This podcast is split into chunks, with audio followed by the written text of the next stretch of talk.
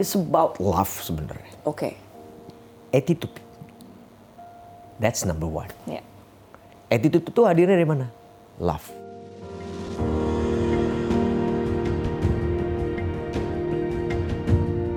Di situ aku akhirnya merasa bahwa oh gue selama ini denial. Ternyata passion gue ini Ini, bener. iya. Prosesnya tuh aku nikmatin banget. What do you, do in your life? I'm an actor, producer, director. But ternyata I am father.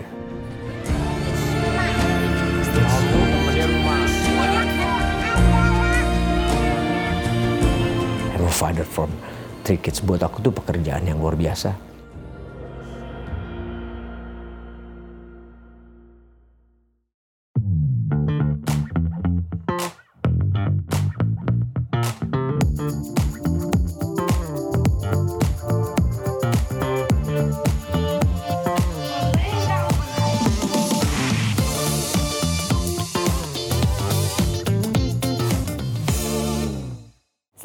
Datang di Ngobrol Sore Semaunya season terbaru yang pastinya hadir hanya di platform cxomedia.id Dan di episode kali ini teman-teman spesial banget karena gue akan ngobrol bareng seorang aktor profesional yang sudah memerankan lebih dari 100 film di Indonesia Umurnya nggak jauh sama gue Itu yang bener. Itu kan seorang produser dan juga sutradara Langsung saja kita sambut Mas Lukman Sardi Halo. Hai, Mas. Lukman. Kita umurnya gak jauh. Umurnya ya. nggak jauh ya. Keren Cuma banget beda emang. 25 tahun ya. 25 tahun itu nggak jauh. Nggak jauh, iya. Mau 50 tahun aja bedanya Nggak jauh, Itu iya. tergantung apa yang kita pikirin. Betul. That's- yang that's penting the point. jiwanya muda, Mas. Nah, itu yang paling penting. Mas Lukman gimana nih dua bulan pertama di tahun 2022?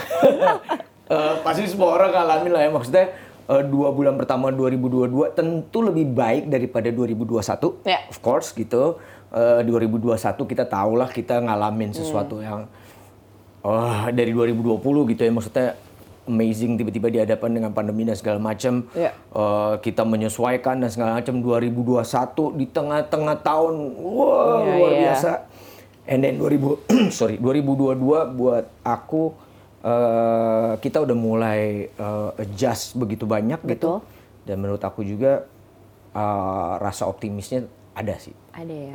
Tapi memang banyak banget ya Mas perubahannya Ya. luar biasa Ya. banget, tapi opportunity-nya juga besar Gede banget. gitu, Gede, banget. banyak hal yang ternyata gitu maksudnya kan gitu dalam situasi dalam menurut aku ya aku Ya. melihat sejarah Ya. when eh, ada dunia mengalami krisis gitu Ya. pasti ada hal-hal juga yang diuntungkan Betul. Dan bahkan ada perubahan yang baik. Betul. Gitu. Nggak semuanya tiba-tiba jadi wah negatif semua, hancur semua. Iya. Jadi memang memang kayak misalnya kita ngomong gini, sekarang momennya digital. Iya, ya betul. kan? Yang dulu kepikirannya oh mungkin masih jauh, Masih lama, masih iya. panjang.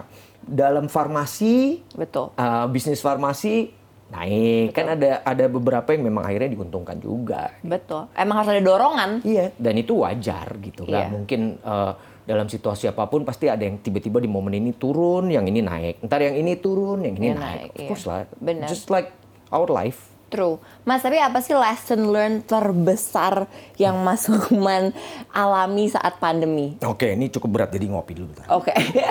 Padahal sih emang mau ngopi doang. Karena kalau aku secara kayak personality aku Hmm. pun jadi lumayan berubah sih karena pandemi ini. I see things differently now. Ya, of course. Gitu. Kalau Mas Lukman apa? Sama sih, sebenarnya gini. Harusnya sih memang ini akan jadi titik balik buat banyak orang. Ya.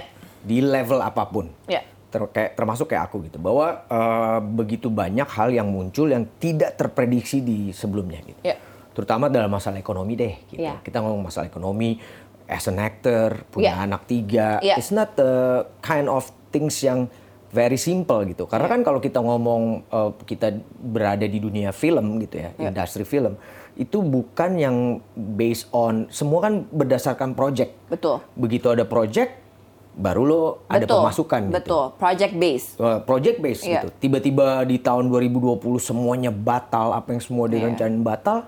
Ini kan bikin kayak mukanya ini kalau perlu dilihat nih, ah, gitu kayak ah, apa nih apa nih Iya, ya. Semua kayak saya terkaget-kaget gitu terus stres gitu dan Iya, benar. akhirnya mikirin aduh nih anak gue tiga ntar bayar sekolah gimana Iya. dan segala macem Iya. walaupun aku cukup beruntung karena aku juga kerja gitu kan Iya. tapi kan tetap aja berpengaruh banget gitu. Betul. Nah, pelajaran yang aku dapat adalah eh, everything tuh mau kayak gimana walaupun kita kayak nggak ngalamin, memang harus siap dengan segala macam gitu. Dengan banyak backup plans gak Dengan sih, Mas? banyak backup plans Iya. gitu. Eh, banyak hal yang akhirnya kita harus siapin. Misalnya kayak tadi kita ngomong ekonomi, of Iya. course tabungan. Walaupun punya tabungan, gimana caranya tabungan ini kita udah mikir worst come to worst, Betul. something happen gitu. Iya, iya, yang harus iya. jauh lebih panjang lagi jangka Iya. panjangnya. Terus pertama juga eh, mental sih Wah, sebenarnya. itu itu paling paling itu gak paling sih? paling utama gitu. Pada saat kita nggak tahan mental bahaya banget menurut aku. Akhirnya jadi give up and then Iya. kita kayak nggak tahu mau ngapain, panik dan akhirnya stressful ya akhirnya nggak beres gitu. Betul. Nah, itu yang pelajaran yang aku pelajari banget bahwa mental kita harus disiapin eh, dalam situasi apa pun dan akhirnya kita harus tetap jalan. Iya. Kita nggak bisa cuma berhenti Iya. aja. Iya. Ya kan? We Iya. need still apa ya bergerak terus Iya, gitu. betul. Whatever itu cari jalan kiri, cari jalan kanan segala macam dan pasti ada jalan. Betul. Aku ngerasa gitu dan maksudnya gini, begitu kita terus bergerak, akhirnya ada jalan. Itu Iya. pelajaran aku uh, Iya. dapat terus. Iya. Ya bersyukur, aku bilang. Eh, itu udah paling penting sih, Bersyukur Mas. satu gitu. Kalau misalnya kita terdampak pandemi tapi kita masih tetap sehat, Iya. masih bisa napas gitu Iya. kan. Kita terdampak akhirnya misalnya uh, kena Iya. Tapi masih ada keluarga sekeliling Betul, kita, betul. masih dapat kesempatan banyak hal. Maksud aku everything harus kita syukurin lah dalam situasi kayak gini sehingga kita masih tetap waras. Iya. Betul. Kalau nggak kita nggak akan Kita waras. waras. Udah banyak banget orang nggak waras. Bener. Mas, tapi waktu saat-saat itu ya, waktu saat-saat berubah banget, Mas Lukman kena nggak mentalnya? Lumayan, lumayan lah. Maksudnya gini, aku oh, bukan berarti jadi mental yang very down. Cuman aku tuh sangat sangat ini loh mikirin tentang my family gitu. Iya. Yang aku pikirin tuh is not myself justru. Oke. Tapi gue punya tanggung jawab nih. Iya. Gue punya istri, punya anak tiga. Iya. Mereka masih kecil-kecil. Iya. Masih harus sekolah, masih Betul. harus gini. Planningnya mau kuliah di sini. Banyak hal yang mesti dilakuin kan. Iya. Yang itu akhirnya berkutat di kepala aku. Yang tadinya tuh bi- mikir sampai kayak gini loh. Kayak kayak tiap hari tuh jujur. Kayak tiap hari padahal nggak kenapa kok kayak kepala pusing mulai. Ini gini, mulu, itu mulu. Terus akhirnya tuh eh, sempet gitu akhirnya untung istri aku yang nyadarin Nah, sebenarnya. Oke. kamu nggak bisa kayak gini terus. Untungnya nggak berlama-lama ya. Aku mikir ya udah ini it happen. Apa yang kita bisa lakuin? Toh kita masih gini gini gini gini gini gini gini. Terus aku ngeliat anak aku iya benar juga ya. And then by the time like that tuh emang un- ujung-ujungnya aku ngerasa bahwa eh, kalau ini my my opinion ya gitu. Iya. jadi larinya ke mana? Lo doa. Itu yang bisa nguatin juga. Iya. Bukan cuma doa terus diem doang ya Betul, betul. maksudnya doa nih gue mesti ngapain dikuatin lah Iya, iya. gue dikuatin mental gue Tuhan tolong Iya, kuatin tolong, mental iya. gue nih supaya gue bisa jalan gitu. Ujung- bukan yang tiba-tiba mintanya tolong dong Tuhan duit segepok gitu Iya, enggak gitu. tapi mentalnya Betul. begitu kayak aku rilis itu akhirnya pusingnya mulai hilang dan segala macam akhirnya terus banyak hal yang akhirnya oke gue masih gue bersyukur gue masih punya kerjaan gue masih punya anak yang lucu-lucu istri Iya. masih sehat dan segala macam let's go Iya. Gitu. Karena manusia cuma punya bisa cuma berencana ya, Mas Iyalah. Lukman. Iya, yang Om. berkehendak pasti yang di Lu udah atas. yang paling di atas mana yang di atas tolong Mas, berarti itu pentingnya partnership di sebuah hubungan ya, Mas? that's ini pelajaran Nah, makanya nih aku makanya aku nanya. Makanya aku nanya nih, makanya aku out of script. Eh, Berarti itu banget, pentingnya penting banget. partnership Jadi, di hubungan kalau ya, Mas? misalnya kita ngomong relationship, sebenarnya apa sih masalah utama ma- setiap manusia di dunia ini? Coba sebutin. Apa, Mas? Apa coba? Nggak ada yang lain. Masalah yang utama semua tuh hu- hubungan. Hubungan. Mau hubungan suami istri, adik kakak, bapak bapak anak, ibu Pertemanan. anak, pertemanan, hubungan teman-teman kantor. Betul. Semua bermula dari mana? Relationship. Hubungan, ya. Yang paling penting adalah menurut aku adalah keterbukaan, Hmm. komunikasi Ya. keterbukaan tuh penting buat kita misalnya kita ngalamin ngerasa bahwa gue nggak suka nih untuk hal ini jangan dipendem ngobrolin aja langsung paling berantem Iya, tapi at least keluar betul. sehingga terjadi komunikasi Iya. pada saat kita nggak ada komunikasi dia diem dieman itu yang bahaya banget itu jadi kayak penyakit yang dikit dikit tuh lama-lama kayak koreng gitu Iya. kecil kebuka lagi Lama-lama kebuka lebar dalam. buka lebar nah ini yang ini yang aku pelajarin 12 tahun menikah ya. 12 tahun menikah ya kita udah bukan lagi ngomong tentang oh my love, cintaku dan segala macam. Tapi kita saling care each other untuk kita saling terbuka sama saling komunikasi. Iya. Gitu. Walaupun mungkin ada momen-momen aduh gue lagi males ngomong sama dia. Tapi jangan lama-lama. Ada, nggak mungkin lah kita pasti, manusia. pasti, pasti. Manusia mana mungkin sih tiba-tiba. Cuman kita, aku biasanya aku targetin paling nggak jangan sampai satu hari full. Oke. Istriku juga gitu, kita punya komitmen. Oke. Kalau lo lagi mau diem sama gue, nggak apa-apa diem. Oke. Tapi jangan satu hari full ya. Oke. Jadi nggak pernah seharian nggak ngomong ya? Seharian nggak ngomong tuh, pernah ya mas? pernah berantem. Akhirnya berantem tuh sama menurut aku adalah eh, relationship itu atau kalau di di aku pernikahan itu, it's not about toleransi. Toleransi itu ada batasnya. Hmm. Betul, Tapi it's setuju. Hmm. about balancing, penyesuaian. Iya. Kenapa aku bilang penyesuaian? Aku paling gampang ini. Papaku pemusik, Iya. aku di film. Iya. A simple like that. Sebuah orkestra Iya. itu akan jadi bagus kalau masing-masing punya momennya. Hmm. Misalnya tiba-tiba di momen ini suara biolanya keras ya, Iya. pianonya memelan, Iya. oke. Habis itu yang selonya mulai naik, habis itu vokal naik semua turun. Iya. Balancing terjadi harmonisasi yang bagus. Betul. Itu menurut aku. Oke. Jadi kuncinya adalah balancing ya mas? Balancing. Kalau toleransi itu kita toleransi sampai kapan? Betul, betul, betul, betul. Dan pasti semua manusia punya batas toleransinya masing-masing kan? lah, nggak mungkin nggak gitu, Oke. ya kan? Mas sebelum kita ke relationship, Iya, kita- jangan jangan terlalu Iya, dalam situ dulu kayaknya. makanya di, awal kita udah dalam banget. Mentang-mentang ya, mentang-mentang.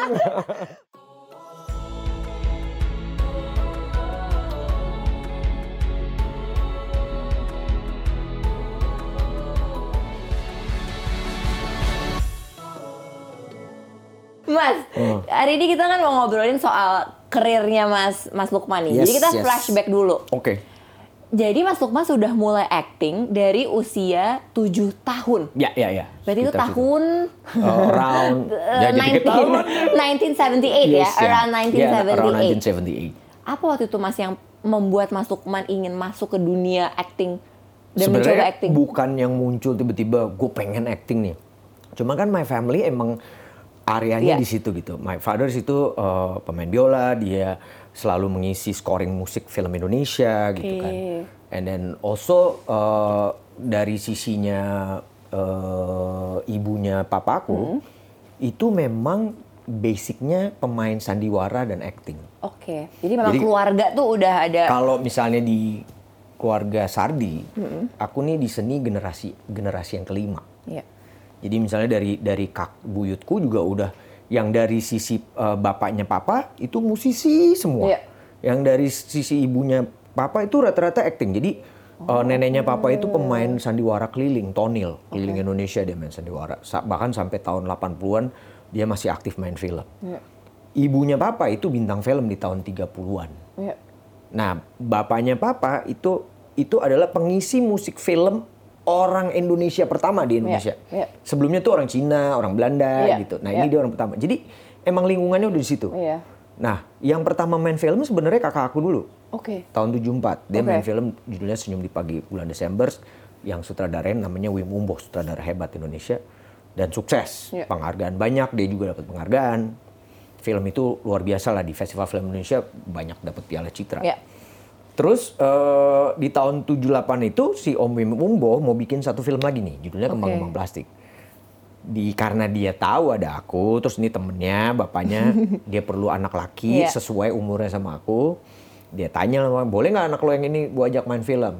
Nggak terlalu banyak kok partnya main. Jadi anaknya waktu itu anaknya Cok Simbara. Mainnya waktu itu sama Cok Simbara, ada Roy Martin, aku lupa lah berapa.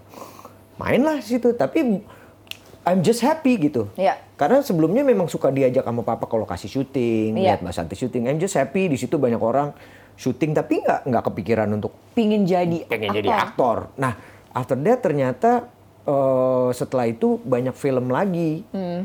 Ah, akhirnya totalnya kalau di masa itu sampai mak- istilahnya aku bedain di masa kecil itu, itu aku main sekitar 8 film. Wow, oke. 8 film dan udah di udah orang udah notice nih bintang cilik segala Iya. macam gitu. Cuman at that time di tahun sekitar menjelang dari SMP ke SMA film Indonesia mulai turun Oke. dan rata-rata filmnya yang model 17 tahun ke atas semua kan. Iya, iya. Nggak mungkin kan aku Iya. yang main. gitu Iya, kan. betul. Aneh kan. gitu. Aneh. Ya akhirnya semenjak uh, pas di tahun itu memang nggak ada momennya, ya nggak main film sampai nanti di tahun 2003 ada ceritanya lagi. Gitu. Oke. Tapi dari kecil tuh cita-citanya apa Mas Lukman? Udah Tentara. Oh iya. oh iya. Dulu punya baju tentara, itu kalau bisa dipakainya tiap hari. Oh ya. Nah, kecil. Emang pingin banget ya. Pengen banget, gak tau kenapa kalau lihat tentara tuh kayak, wow, jadi tiap hari mainnya perang-perangan, Iya. apa, pakai baju tentara, sama sama papa sampai dibeliin beltnya, pistol-pistolan, ditaruh. Itu kalau kalau bisa nggak dicuci tuh baju dipakai Iya, terus, terus. pakai tidur segala macam. jadi kalau tanya dulu, dulu kecilnya cita-cita apa? Tentara. Gitu. Dan dulu yang paling inget tuh ada tante Titi Puspa. Iya. Itu selalu gitu. Wah ini yang dulu mau jadi tentara gitu. Seru banget sih. Mas, tapi aku penasaran. Kan kalau di keluarganya Mas Lukman kan berarti semuanya ada di industri kreatif Iya, gitu kan, iya. di seni gitu. Iya, iya. Ada pressure nggak sih Mas? Jelas banget. Karena maksudnya aku aja yang second generation kan Mas Lukman. Iya. Aku kan second generation Iya. aja pressure-nya luar biasa banget. banget banget. Nah, kalau Mas Lukman gimana? Jadi gini loh, jadi kan aku tau lah kehidupan papa aku kayak apa dunia seni. Apalagi habis itu papa aku juga menikah lagi dengan seorang aktris, Mama Marini iya. kan. Jadi ya udah muternya di situ-situ aja. Jadi sebenarnya aku sempat kepikiran untuk nggak ada di dunia itu. Oke. I'm denial gitu Nah. bahwa ah, aku suka dengan dunia itu, tapi menurut aku enggak lah keluarga gue udah di situ semua ngapain gue ada di situ gitu. Gue perlu something different. Iya. That's why waktu kuliah aku ambil hukum, aku Oke. ambil hukum internasional Oke. karena tujuannya untuk jadi diplomat. Sesimpel karena kalau jadi diplomat kayaknya bisa keliling dunia. Iya, benar. Sesimpel itu. Bisa mi- melihat dunia. Nggak mikirin gimana gimana, nggak mikirin gimana gimana gitu. Pokoknya bisa lihat dunia. Tapi di tengah-tengah itu se- semakin lama aku mengikuti kuliah, ngerasa ini kayaknya nggak cocok deh. Kayak gini loh. Aku ngerasa hukum Indonesia itu pada saat lo berada di bagian itu, lo perlu punya mental yang kuat banget. Iya. Kalau nggak, either lo berani ngadepin banyak hal, or lo kejeblos. Iya. You know, uh, sistem hukum kita kan. Iya. Maksudnya situasinya, everything about money, ya, nah, segala macem gitu. Aku ngerasa, gue salah nih kayaknya. Tapi nggak kepikiran juga untuk tetap akhirnya gue main film gitu. Iya. Masih denial, padahal ada yang tiba-tiba ngajakin main sinetron gitu kan. Cuman iseng-iseng doang, tapi nggak kepikiran, segala macem. Pokoknya bener-bener nggak nggak mikir untuk main film. Menurut menurut aku enggak lah. Gue aku pernah, aku kan juga belajar biola ya Oke. buat aku tuh belajar biola emang keinginan sendiri dari kecil. Tapi yang lebih gilanya lagi, waktu zaman sekolah biola aja dari SD aku belajar biola, itu pressure-nya luar biasa. Iya. Karena orang merasa ini anaknya Idris Sardi. Betul, Mama iya. Jadi itu tekanan untuk aku untuk Iya. selalu berada di ranking satu dan Itu paling besar nggak banget. dua.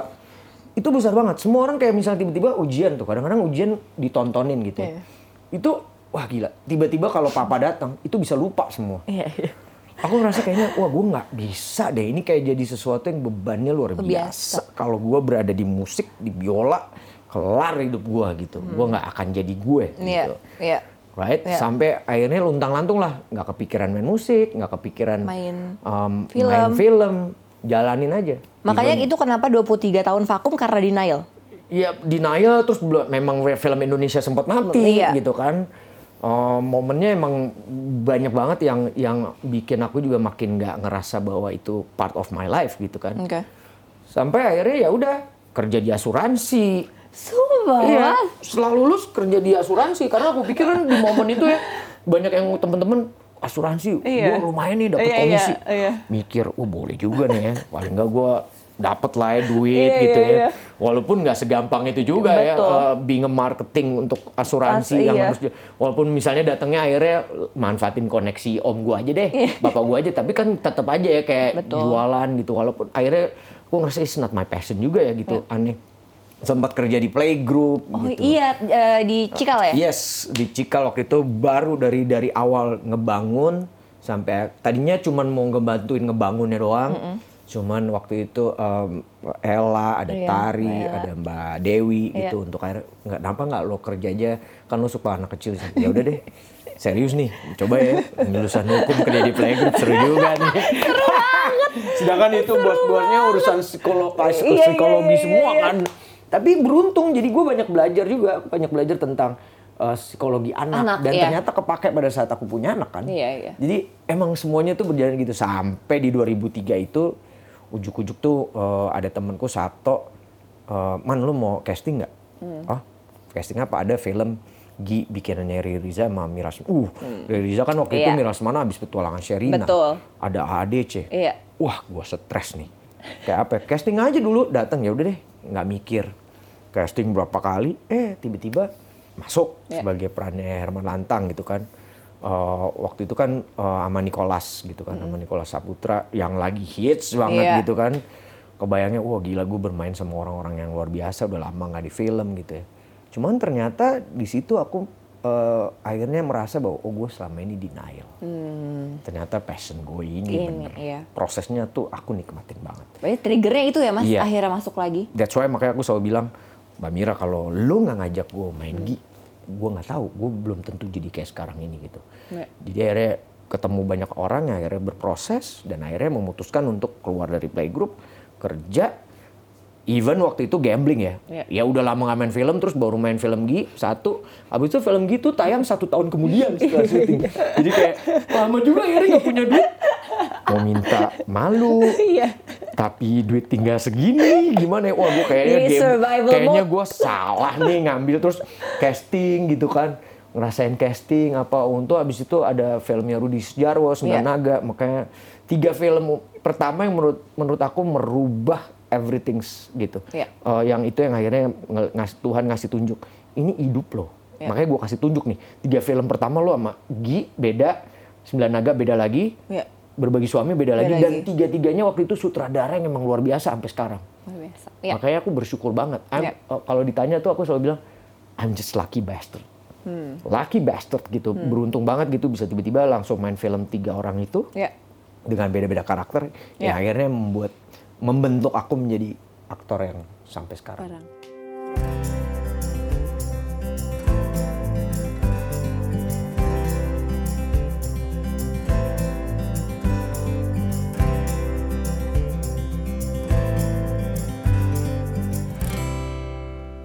Mas, Mas Lukman kan di industri perfilman udah sangat lama, experience-nya udah sangat lama. Oh. Apa yang beda banget, Mas? Awal waktu masuk ke industri perfilman kita sama sekarang, what's the biggest difference? Of course yang paling beda proses. Iya. Ya, dulu zaman aku kecil, syuting itu uh, sistemnya belum direct sound. Oke, Jadi dubbing. dubbing ya. right? Da- jadi misalnya udah selesai syuting, nanti akan dapat callingan lagi eh, setelah tiga bulan film diedit dan sebagainya. Ya. Tiga bulan itu untuk akhirnya dubbing. Dubbingnya itu bukan kayak zaman sekarang yang teknologinya udah canggih. Jadi kita masuk ke studio kayak bioskop gitu, Ya. ada ruangan, kita ngelihat filmnya dan bener-bener harus lip sync. Susah banget sih. Oke. Susah banget, apalagi kalau adegan nangis. Terus kan Iya, harus aduh. harus ngebalikin emosinya di saat itu kan. Adegan nangis, kok bibir gue gak cocok-cocok. Itu masih kecil kan bingung juga gitu. Akhirnya itu menurut aku yang saling sangat membedakan gitu. Iya. Proses gitu. Iya. Kedua adalah ya teknis lah. Iya. Zaman sekarang tentu peralatan udah makin canggih. Iya. Orang-orangnya juga makin canggih, Betul. melihat situasi dan segala macam eh, peralatannya makin bagus dan teknis pembuatannya juga makin luar biasa.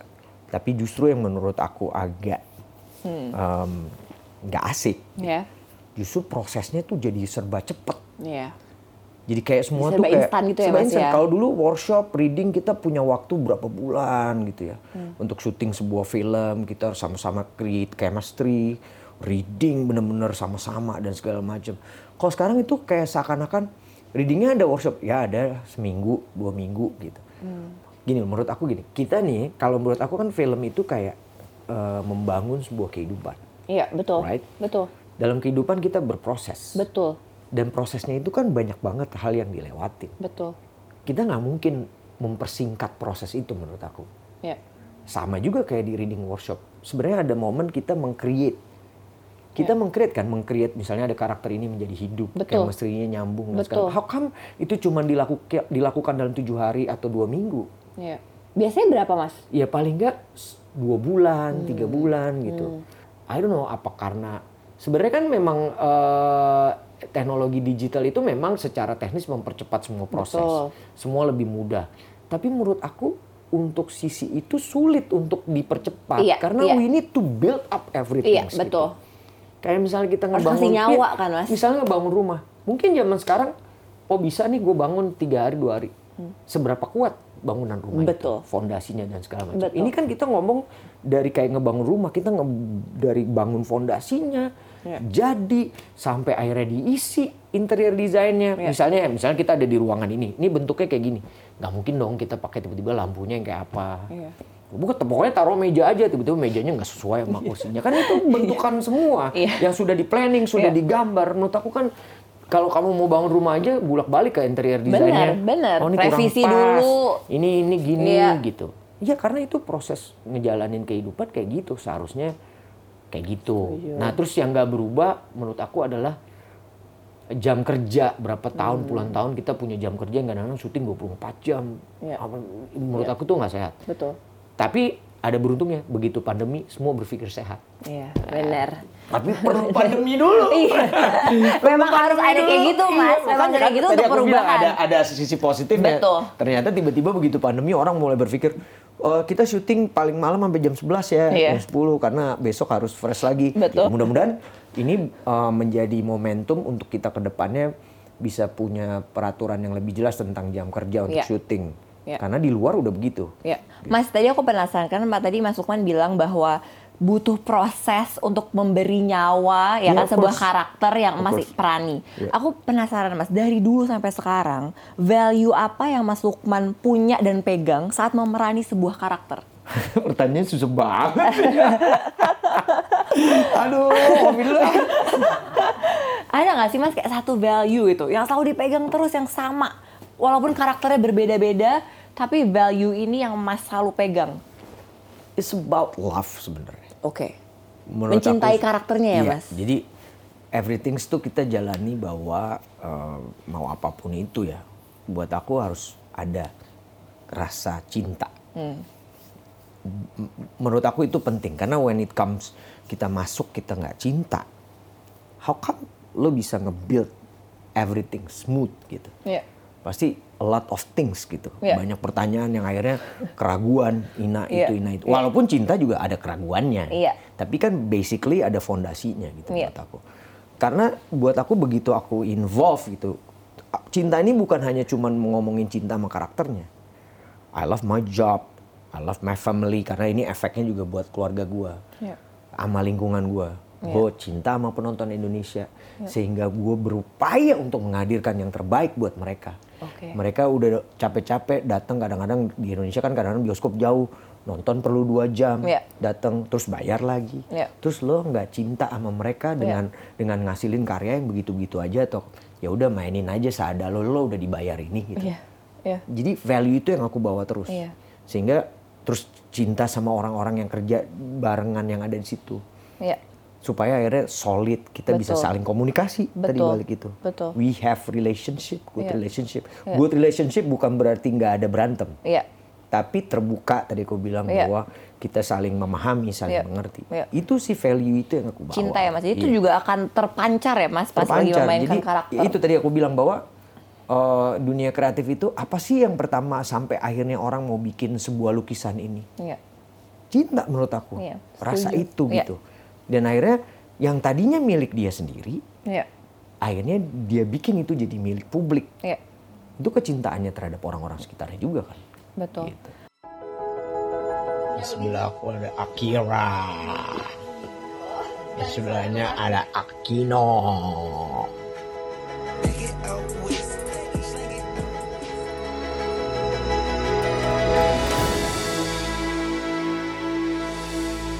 Mas tadi kita udah ngomongin soal di depan layar. Sekarang mau ngomongin sedikit soal di balik layar. Oke.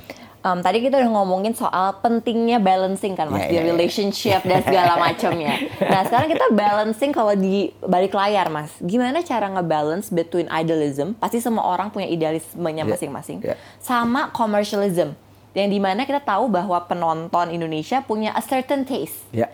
Gitu ya, yang laku di pasarnya yang kayak apa? Gimana Ya. cara ngebalance between itu mas, pragmatisme dan idealisme? It's not an easy thing sih kalau buat aku gitu. Eh, buat aku waktu aku berada di belakang layar, terus akhirnya aku mikirin banyak hal. eh, bukan awal yang mudah. Ya, jadi jujur bukan awal yang mudah. Aku banyak banyak eh, bertanya sama diri sendiri. Ini bener nggak yang gua gua lakuin gitu. Aku banyak eh, eh, apa ya keraguan terhadap orang di sekeliling gitu. Ya. Yang akhirnya bikin aku kayak kayak sempet apa sih gitu segala macam. Tapi in terms of that, aku ngerasa bahwa film misalnya, film itu memang sebuah karya. Ya. Tapi begitu lo mau tayangin, itu bagian dari publik. Ya. Bagian bagaimana lo meng-create sesuatu yang tadi aku bilang. Ya. Personal, kayak misalnya karakter yang aku mainin. Ya.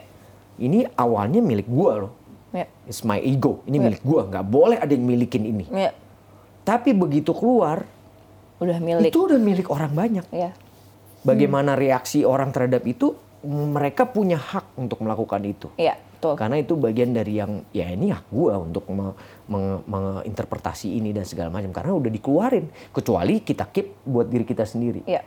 Terserah kita gitu. Iya. Tapi kan begitu in terms of kita sudah setuju bahwa ini akan ditayangkan untuk semua orang, Iya. berarti banyak hal yang harus dipikirin. Iya. Akhirnya aku mulai tuh oh oke.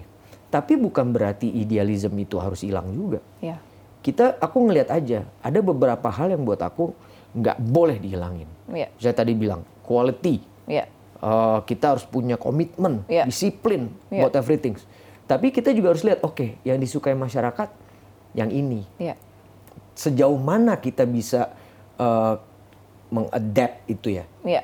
untuk yang nggak yang semena-mena gitu. Misalnya tiba-tiba, let's say sorry, misalnya layangan putus lagi Iya. lagi top, tiba-tiba semua yang ada di layangan putus di adapt, Iya. kan enggak. Iya. Tapi ada beberapa hal yang bisa kita sesuaikan. Oh ini untuk cerita ini bisa nih kita bikin kayak gitu. Iya. Harus banyak akhirnya aku uh, bernegosiasi sama diriku sendiri juga Iya. bahwa idealism is idealism yang harus lo jaga tentang kualitas, tentang komitmen, tentang disiplin bahwa lo harus menghasilkan yang terbaik. Tapi satu sisi lo harus lihat bahwa ini untuk dibawa keluar juga. Iya. Apa yang mereka suka. Iya. Selama itu tidak akhirnya bikin semuanya jadi nggak bagus. Betul, betul. Kan ada hal-hal juga secara komersil yang memang bagus kan. Iya. Men- men- me- istilahnya mengebuild aku juga kita belajar Iya. tentang industrinya itu sendiri. Betul. Tentang apa yang dimauin sama masyarakatnya itu Betul. sendiri. Betul. How come lo bisa involve sama industri film kalau lo juga nggak mau tahu apa yang orang Iya. pengen? Iya. Akhirnya aku uh, di kepala, iya bener juga. Iya, betul. Ya kan? Lo juga harus mikirin orang lain, orang ini buat tayangan publik, bukan Iya. cuman buat gua doang iya, gitu bukan kan. buat ego kita gitu Iya, ya. selama lo Iya. masih bisa mempertanggungjawabkan itu dengan baik, ya harus dijalanin gitu. Oke. Kalau Jadi itu ya, ngeliatnya. Mas. Gimana cara biar kita bisa Iya, yang penting kita bisa mempertanggungjawabkan ini gitu. Bukan yang semena-mena gue udah pokoknya bikin aja tuh yang kayak gitu. Iya. Itu uh, dan dan maksudnya ini hiburan gitu. Betul, Tapi betul. when it comes hiburan juga bukan lo akhirnya nggak punya tanggung jawab untuk ngadirin yang bagus dong buat orang-orang itu. Ya Iya. kan kayak kayak tadi aku bilang, lo dia udah bayar lo buat kita. Iya. Dia udah subscribe ya, terlepas dari masih banyak yang bajak, hello. Iya. Gitu. Tapi orang-orang yang yang mereka masih setia untuk membayar dan mengappreciate harus dihargain gitu. Betul. menurut aku. harus kasih yang terbaik. Ya, ya, of course, Mas. of course. Nah, Mas, ke pas pandemi, apalagi ini pas pandemi Hmm. awal-awal, kan kita melihat bahwa konten-konten semakin banyak. Ya. Ya, tadi kita ngomongin soal dunia hiburan, wah semakin variatif lah, Ya, ya, ya, semakin banyak banget lah, banyak yang very insightful dan kualitasnya bagus, Ya. tapi juga banyak yang kualitasnya juga Ya, dia begitu-begitu aja. begitu aja, Iya. gitu. Nah, menurut Mas Sukman sebagai orang di belakang layar, Hmm. Opportunity untuk industri film, konten itu seperti apa sih, Mas? Ini sih gede banget ya. Oh, ki- kalau kita ngomong, let's say, oh, kan kita secara tradisional bahwa film itu tayang di bioskop gitu Iya. ya. Cuman begitu pandemi merubah keadaan, bioskop sempat lama nggak nggak ada gitu, sehingga orang-orang film kan outputnya industri film itu paling besar dari bioskop kalau di Iya. Indonesia kan, Iya. karena memang kita jualnya di bioskop Iya. Atau di TV gitu kan. Eh, kita bukan kayak kalau di Indonesia bukan yang jual bioskopnya juga distribusinya internasional kayak Hollywood gitu yang di Iya. seluruh dunia. Terus akhirnya muncul yang namanya OTT gitu. Betul. Sebenarnya ini kan udah lama gitu, sudah Hmm. ada eh, OTT sebelumnya gitu yang cukup berhasil. Cuman memang agak lambat aja kita melihat ini bahwa ini kayaknya masih masih jauh ke depan. Padahal ini memang ternyata kayak gitu. Ini sangat open banget terbuka Iya. untuk kita gini. kita berkarya, kita mem- memunculkan ide-ide yang luar biasa karena platformnya semakin banyak kan. Betul. Kita bukan cuma Semakin ngomong banyak. OTT loh. Iya. Kita ngomong YouTube Betul. lah apa, Up whatever semua. even cuman podcast, Betul. TikTok itu kan semua Betul. saluran Betul. orang untuk berkarya gitu. Betul. Menurut aku ya memang terbuka banget cuman tinggal bagaimana tujuan kita nih apa Iya. sebenarnya. Iya. Itu yang paling penting menurut aku. Betul. Tujuan kita cuma untuk menciptakan viral, Betul. Orang yang tadi aku bilang menciptakan sesuatu yang akhirnya berharga buat kita dan juga buat orang lain. Betul. Itu yang membedakan sebenarnya. Iya. Yang mau tujuannya viral banyak tetap Iya. itu pilihan. Betul. Kita juga nggak bisa nyalain. Betul. Yang mau hanya mau lihat yang viral juga itu pilihan gitu. Iya. Tapi kan juga terbuka lebar buat orang-orang yang pengen melakukan sesuatu yang memang baik. Iya. Jadi ya memang ini jadi momentum yang luar biasa menurut kita. Ba- Bahkan kan orang film yang tadinya cuma ngelihat bahwa cuma di, di bioskop, akhirnya mereka berpikir gitu. Iya. Gimana pun juga gue harus hidup Betul. gitu. Gue hidup dari sini ya, gue harus tetap berproduksi. Betul. Dengan adanya platform ini ya kita manfaatin lah. Betul. Kita menghasilkan eh, keuntungannya juga misalnya series gitu. Iya. Series itu kan bisa lebih dalam lagi di Iya. di create. Kalau film misalnya dua jam, series itu kita bagi berapa episode gitu kan, itu bisa terjadi sesuatu secara kreatif buat aku jadi challenging banget. Kita Iya. bisa bikin begini, twistnya begitu kan udah banyak Iya. series-series yang bagus Betul. juga. Jadi Kayak gitu opportunity-nya besar banget ya, Mas? besar besar. Tinggal bagaimana nih tujuan kita mau apa.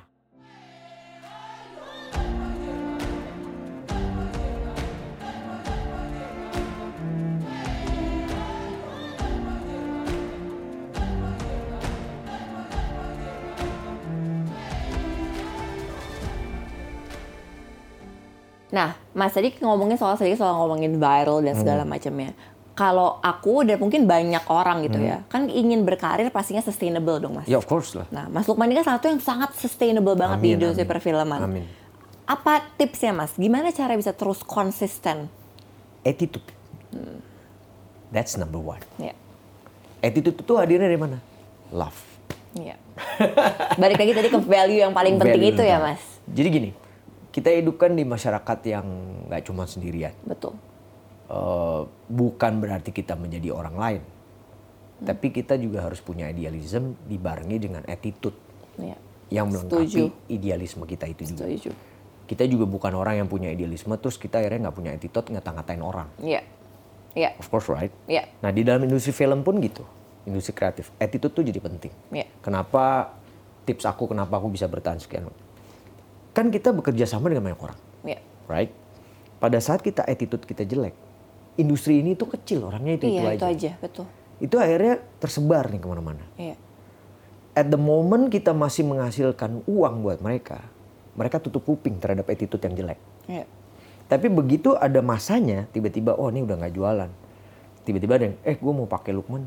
Aduh telat mulu, marah-marah Iya. mulu, kesusing. Ini ah, itu banyak Iya. maunya. Iya.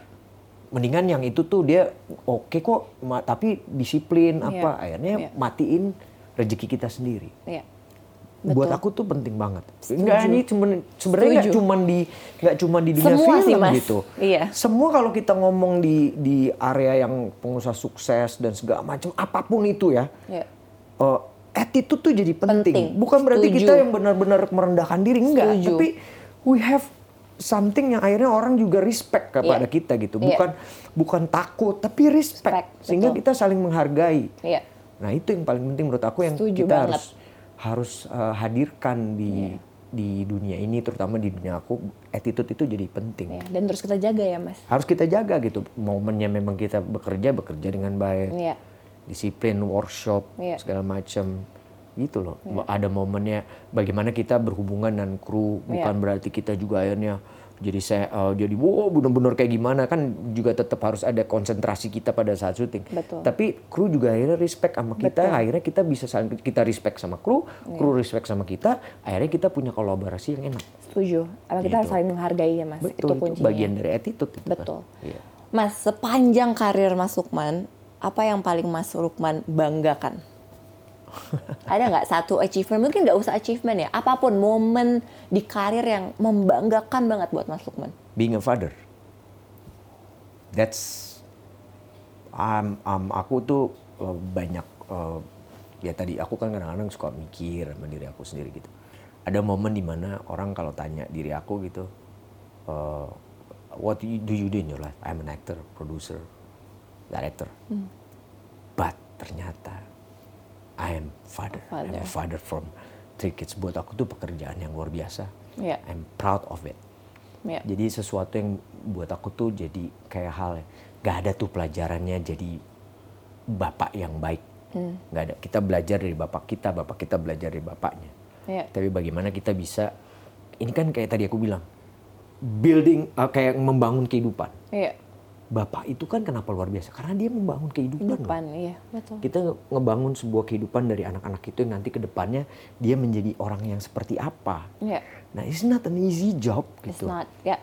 Jadi buat aku tuh, buat orang-orang yang di luar sana harus bangga pada saat lo menjadi bapak. That's my- itu buat aku ya. Jadi itu jadi penting gitu. Jadi yang akhirnya merubah mindset aku. Oke, gue aktor, tapi pekerjaan utama gue adalah bapak. Oke. Actor ya bagian dari ada lagi gue Iya. kerjaannya is being actor, director, production. Iya. That's buat aku yang paling I'm proud of it, Pak. Mas Lukman tuh sebagai bapak seperti apa sih mas? Seperti gini. Jadi Mas Lukman very open ya sama anak Mas Lukman. You talk about Ya, aku everything. learning from my uh, experience juga sih. Maksudnya kan kayak papa aku itu orang yang cukup keras. Ya. Tapi gini loh, dia juga bukan orang yang sangat uh, bisa apa ya cair gitu, Ya. kaku. Karena apa juga? Tadinya aku begi- uh, selalu merasa kecewa dengan kekakuannya dia terhadap aku sebagai anak Hmm. Iya. gitu. Kayaknya ada jarak gitu. Iya. Tapi itu kan terjadi dalam hidupnya dia juga. Iya. Jadi dulu bapaknya kan juga mendidik dia keras Iya, gitu. iya. Ya bapak-bapak zaman dulu, zaman Belanda dengan Hmm. situasi yang berbeda dengan zaman sekarang. Yang akhirnya pengalaman itu dia bawakan ke aku. Iya. Gue bisa jadi berhasil karena dididik bapak gue kayak begini. Iya.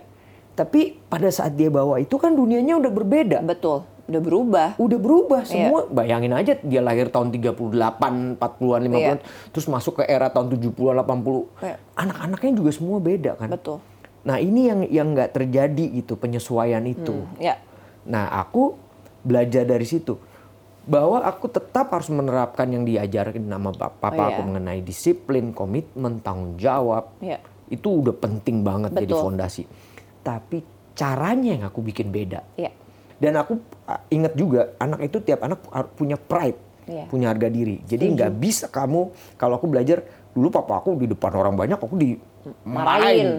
Walaupun maksudnya baik, tapi I have my pride. Iya. Akhirnya jadi jadi defensif kan. Betul.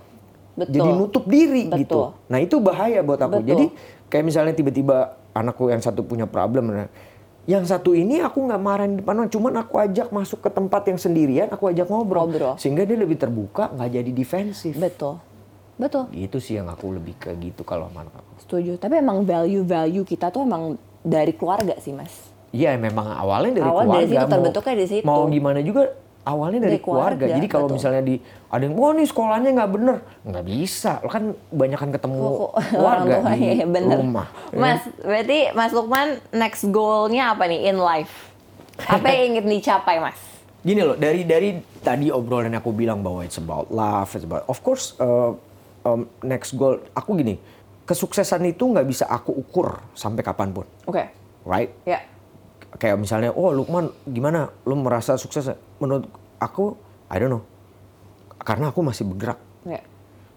Kalau gue mati, mungkin orang yang tahu gue sukses apa enggak. Ya. It's not me. Ya. Gitu. Cuman yang penting buat aku adalah it's not about besok atau berapa tahun depan. Harus terus berjalan dengan tujuan baik. Hmm. Itu yang aku aku tuju sekarang. Whatever nanti hasilnya, I don't know. Oke. I don't know. Uh, Oke. Buat aku nggak tahu gitu. Oke. Misalnya kamu nih sini nanti lima tahun ke depan kamu punya planning. Oke Iya. lima tahun ke depan gue Ini, kayak gini. ini, ini, ini. Tapi kan harus dilalui dari step 1, step 2, step 3. Nggak bisa langsung kan. Betul. Nanti itu stepnya jadi kayak apa akhirnya You don't know. You don't know. Yang penting buat aku adalah lo harus terus berjalan dengan tujuan yang baik Nice. buat diri lo sendiri, buat keluarga, buat orang lain. Ya. Nanti ada orang yang mau terima apa enggak, nggak usah pikirin. Ya. It's not your problem. Iya. Yang penting tujuan lo baik. Iya. Aku mikirnya gitu aja. Yang penting jalanin terus. Jalanin terus jangan berhenti. Gitu. Ya. Aku Itu aja setuju. Hmm. Oke, dan ngelakuin semua yang terbaik ya Mas Lukman ya? Iya harus kayak gitu tujuan yang terbaik. Nah yang terbaik buat buat kita belum tentu terbaik buat orang lain. Betul, beda-beda semuanya. Jangan terlalu mikirin juga pendapat orang. Orang pendapat lain. orang lain boleh kita serap, tapi bukan berarti yang akhirnya harus kita pikirin. yang Betul. gila- kalau kita nggak dengerin pendapat orang lain juga bahaya. Betul. Kita betul. juga perlu dikritik, perlu Iya, dibangun segala iya. macam. Tapi at the moment kita akan selalu fokus terhadap pendapat orang lain, Iya. akhirnya kita lupa sama tujuan, Sama tujuan kita, ya, Iya, orang setuju. mikirinnya pendapatnya mulu. Benar. Gimana? Iya. Jadi jalan dan melakukan yang terbaik ya. Yes, do your best. Mas- Pasti terus berdoa menurut aku. Terus berdoa dan bersyukur pastinya. Ah, Bersyukur pasti. Mas, sebelum kita akhiri obrolan hari ini, Yes. Em, kita main games dulu Mas, biar gak terlalu serius kita. Iya, oke, oke, Nama oke. gamesnya adalah jawab semaunya. Wih, Oke, gila. jadi- Jadi, aku kalau kamu tawa eh, tanya semaunya gitu ya. Betul. Semaunya kan jawab semaunya. semaunya. Ah, ini. Jadi Mas, aku nanti akan em, bacain beberapa sentence. Nanti Mas Lukman tinggal langsung em, complete complete the sentence aja. Oke, oke. Oke, nggak usah terlalu banyak dipikir ya Mas. Iya, iya. Oke, ketika bangun pagi, hal apa yang langsung gue pikirkan? WC. Waktu kecil hal yang paling memalukan atau unik yang pernah gue lakukan atau alami adalah Nyemplung ke got. nyebur got. Iya. Oke. Tahun berapa? Itu tahun berapa tuh? Pokoknya sok lagi sok-sokan gaya-gayaan tiba-tiba got nyemplung. Malu kan depan lagi banyak orang di sekolahan pula. Aduh. Oke, next. Orang nggak banyak yang tahu kalau gue itu orangnya. Ini justru yang bingung. Kita kalau menilai diri sendiri kita suka bingung. kalau menilai orang lain paling gampang. iya, makanya. Orang banyak nggak tahu kalau gue itu Orangnya. suka ngorok kalau tidur. Oke. Gue paling bete kalau menghadapi situasi seperti. Eh, paling bete. Hmm. Eh, terlalu banyak basa-basi. Oke. Hmm. Teman-teman gue bilang kalau gue adalah orang yang Jahil. Oke. gue merasa hidup pada saat Sama keluarga. Nasihat terbaik yang pernah orang berikan ke gue Ada dari bokap. apa? Dia bilang gini, Lukman dalam seni itu nggak ada yang nomor satu. Karena tiap orang bisa punya pandangan yang berbeda-beda. Punya interpretasi yang beda-beda. Jadi jangan sombong. Bagus, setuju banget. terakhir, terakhir mas. Yes. Menurut gue kebahagiaan adalah Banyak banget kebahagiaan di kepala gue. Menurut gue kebahagiaan adalah sesimpel makan nasi liwet bareng sama keluarga gue. Oke, itu kebahagiaan ya Mas ya. Mas, terakhir, Iya. terakhir nih Mas untuk menutup bicaraan kita hari ini. Iya. Kan obrolan kita ini kan akan stay selama-lamanya Yes, di yes, yes. platform sexomedia.id. Yes, yes. Kalau misalkan Mas Lukman nanti iseng lah lima tahun lagi Hmm. ngeliat obrolan kita lagi, apa yang Mas Lukman sekarang ingin sampaikan ke Mas Lukman di lima tahun ke depan? Lima. Ceritanya Mas Lukman lima tahun ke depan lagi ngomong nih, apa yang mau Mas Lukman sampaikan? Eh Lukman, lo harus bersyukur bahwa lo udah sampai titik ini. Tinggal ke depannya jangan liatin yang lama yang ya udah jalan aja terus. Nanti taunya kayak apa juga nggak jelas gitu ya. Yang penting kita jalan terus dengan tujuan baik. Amin. Amin. Mas Lukman, thank you so much. Sama-sama, sama-sama. Thank you so much. thank Terima kasih juga teman-teman yang udah nonton a very insightful uh, obrolan Mas. Terima kasih banyak. Uh, dan jangan lupa teman-teman untuk terus nonton ngobrol sore semaunya setiap hari Kamis hanya di sexomedia.id. Yes. Bye-bye. Bye-bye. Bye.